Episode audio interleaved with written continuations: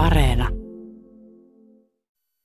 Osuuskauppa Elannon synnyn syynä oli leipä, tai oikeammin torakat ja arsenikki. Helsingissä leipomot eivät olleet hygienisiä ja torakoita tapettiin arsenikilla, jota oli sitten seinissä ja lattioillakin jouhosäkkien seassa.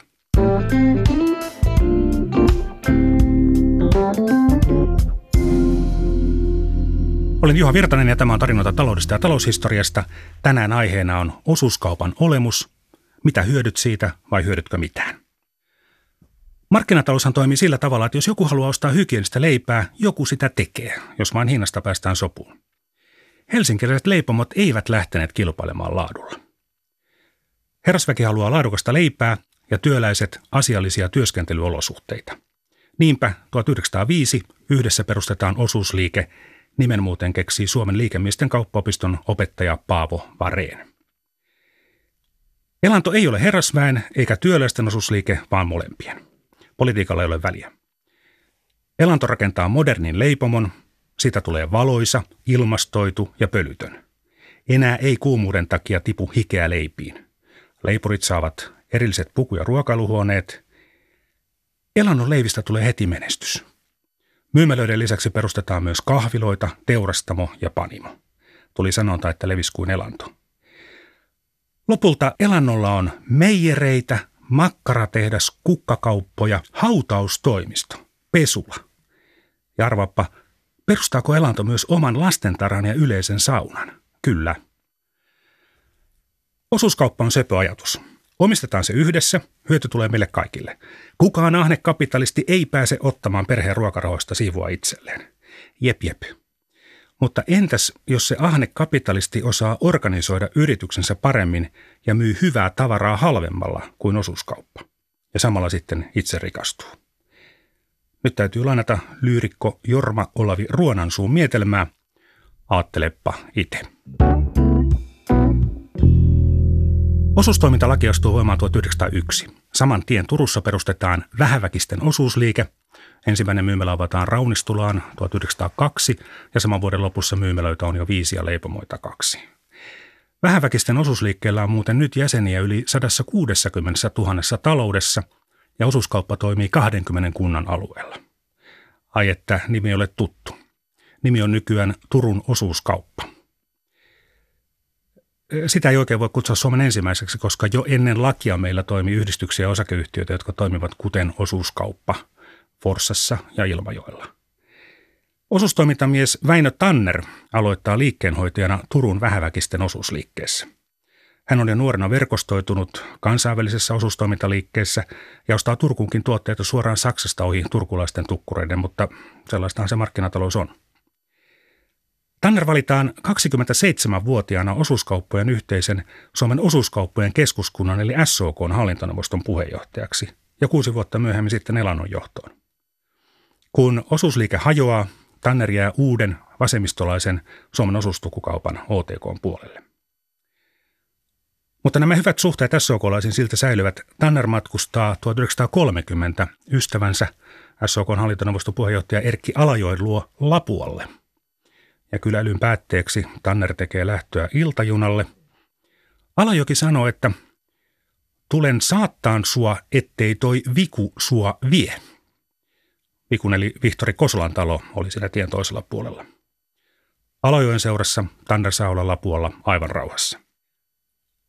Moni pitää osuustoimintaa vaihtoehdoksi paitsi kapitalismille myös sosialismille. Elannon työntekijät eivät innostu sosialismista – Vuonna 1918 lähes tuhannesta työntekijästä vain 40 liittyy punakartiin. Tappion hämöttäessä punakartilaisia alkaa ottaa päähän nämä kapinaa vastustavat tannerilaiset elantolaiset. Tanneristakin tehdään pidätysmääräys, mutta hän ehtii paeta.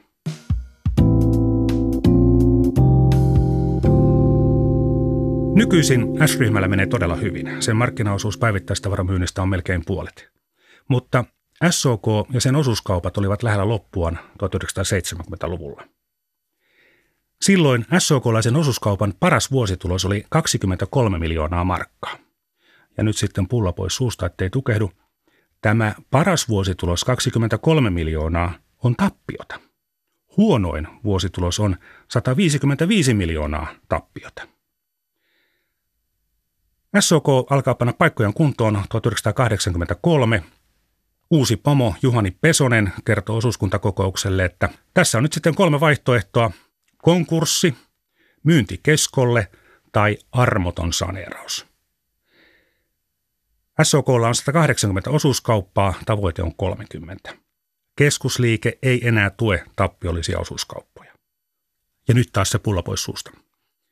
SOKn historiikissa yhdessä eteenpäin kirjoitetaan, että Pesonen tuo S-ryhmään uusia termejä, kuten kustannustehokkuus, tulostietoisuus, kassavirrat ja pääoman tuotto. Siis herra jesta sentään 80-luvulla. Niin olipa tämä touhu aivan omituista aiemmin. SOK pelastuu, mutta helppoa se ei ole.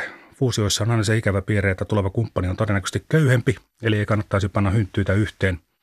Ison Kyrön osuuskaupan hallintoneuvoston puheenjohtaja Martti Mäenpää sanoo kauppaleiden haastattelussa, että jos väkisin vierähän, ei siitä hyvää seuraa.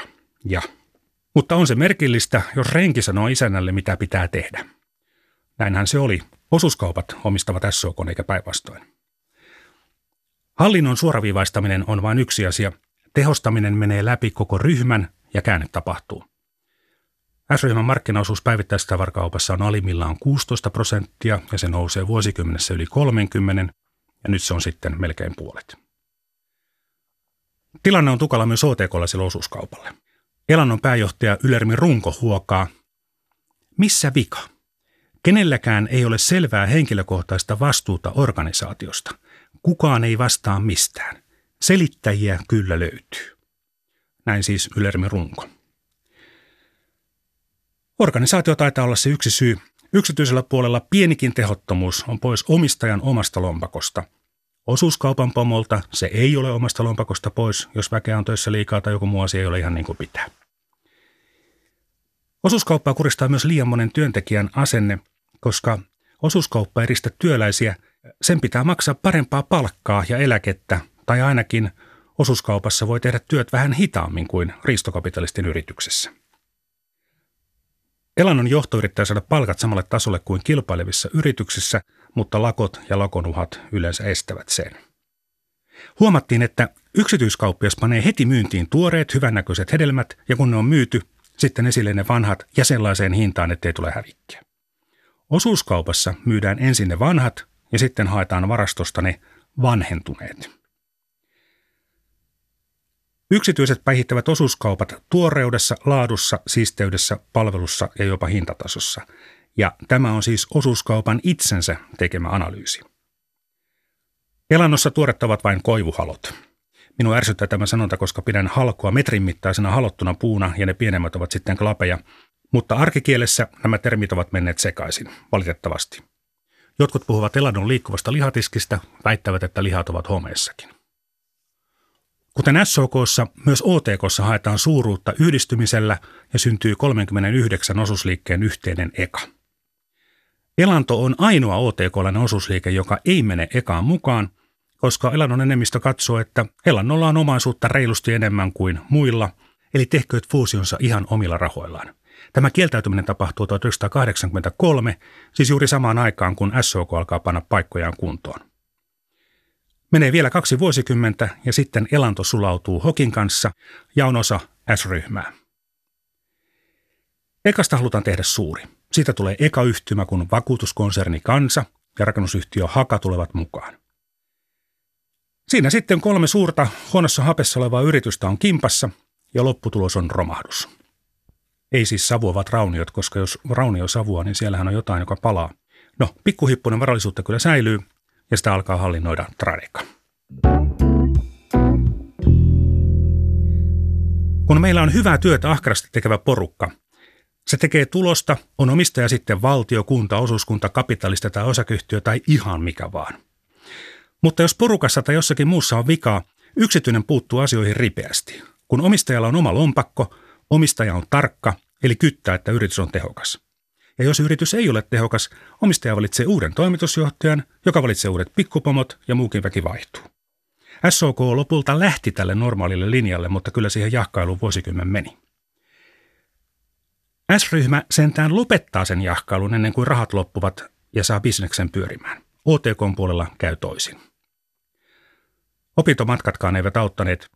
Ruotsissa osuuskaupat mittasivat myymälöidensä menestystä kannattavuudella. Suomessa mitattiin myynnillä. Äärivasemmisto oli aivan kauhuissaan. Osuusliikkeen tavoite ei ole tehdä voittoa, vaan palvella jäseniään. No joo, kyllä. Mutta miten kun myymälä A tuottaa tappiota, niin onko oikein, että voittoa tuottavan myymälän B-asiakkaat maksavat A asiakkaiden kulut? Ja sitten kun lähes kaikki myymälät tuottavat tappiota, niin se onkin sitten hyvää yötä ja viimeinen sammuttaa valot. Mutta miksi sitten osuuskaupat toimivat ihan hyvin viime vuosisadan alkupuoliskolla? Luulisi, että nämä organisaation tehottomuudet olisivat olleet silloinkin. Vai olivatko silloiset johtajat niin tarkkoja ja nuukia, että tehottomuutta ei sallittu? Yksi syy voi olla siinä, että sata vuotta sitten yksityiskauppakaan ei ollut kovin tehokas. Vasta paljon myöhemmin yksityiset perustivat yhteisiä organisaatioita keskittämään hankintansa. Suuren määrän saa aina halvemmalla. Kuljetusjärjestelytkin pantiin uusiksi. Lisäksi yksityiskauppiaat aloittivat yhteismainonnan. Muistat varmaan K-kaupan väiskin. Oliko SOKlla tai OTKlla omaa väiskiä? Tai kilpailijaa vaatehuoneen Simolle 99. Ostouskollisuuskin rakoili. Miksi ostaa omasta osuuskaupasta, jos joku yksityiseltä saa halvemmalla? Kilpailu ihan oikeasti kiristyi. Yleensähän sanotaan, kun ei kehtaa kertoa, että minun johtamani yritys on surkea ja siksi tulos on huono, että kilpailu on kiristynyt. Mutta kaupassa kilpailu tosiaan koveni. Pienet yksityiskauppiat saivat suuren organisaation edut, jotka aiemmin olivat olleet vain osuuskaupoilla. Ja se ketteryys. Yksityiskauppiat kokeilivat heti kaikenlaista, kuten että haluaisikohan joku ostaa kitkeriä paprikoita tai peräti valkosipulia. Ja jos joku tuote ei mennyt kaupaksi, ei sitten reippaa mielin kohti uusia kokeiluja. Mutta nykyisin osataan seikkailla ja innovoida myös osuuskaupassa.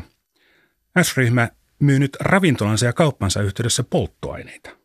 Tarinan mukaan tuo ABC oli aluksi vain projektin työnimi, mutta koska kukaan ei keksinyt ketjulle parempaa nimeä, se otettiin käyttöön. Ja hyvähän se on, helppo muistaa.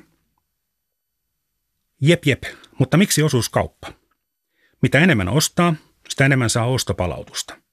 Nykyään melkein kaikilla kaupoilla on joku bonusjärjestelmä. Mutta osuuskaupat jakavat myös osuuspääoman korkoa riippuen tuloksesta. Korko voi olla todella kovakin, mutta jos osuuspääoma on siinä sen verran, näpertelyksi se menee. Onko kiva ostaa omasta kaupasta? No onhan se. Monella onkin osuuskaupan jäsenyksiä lisäksi myös keskunosakkeita. Minulla myös. Thank you.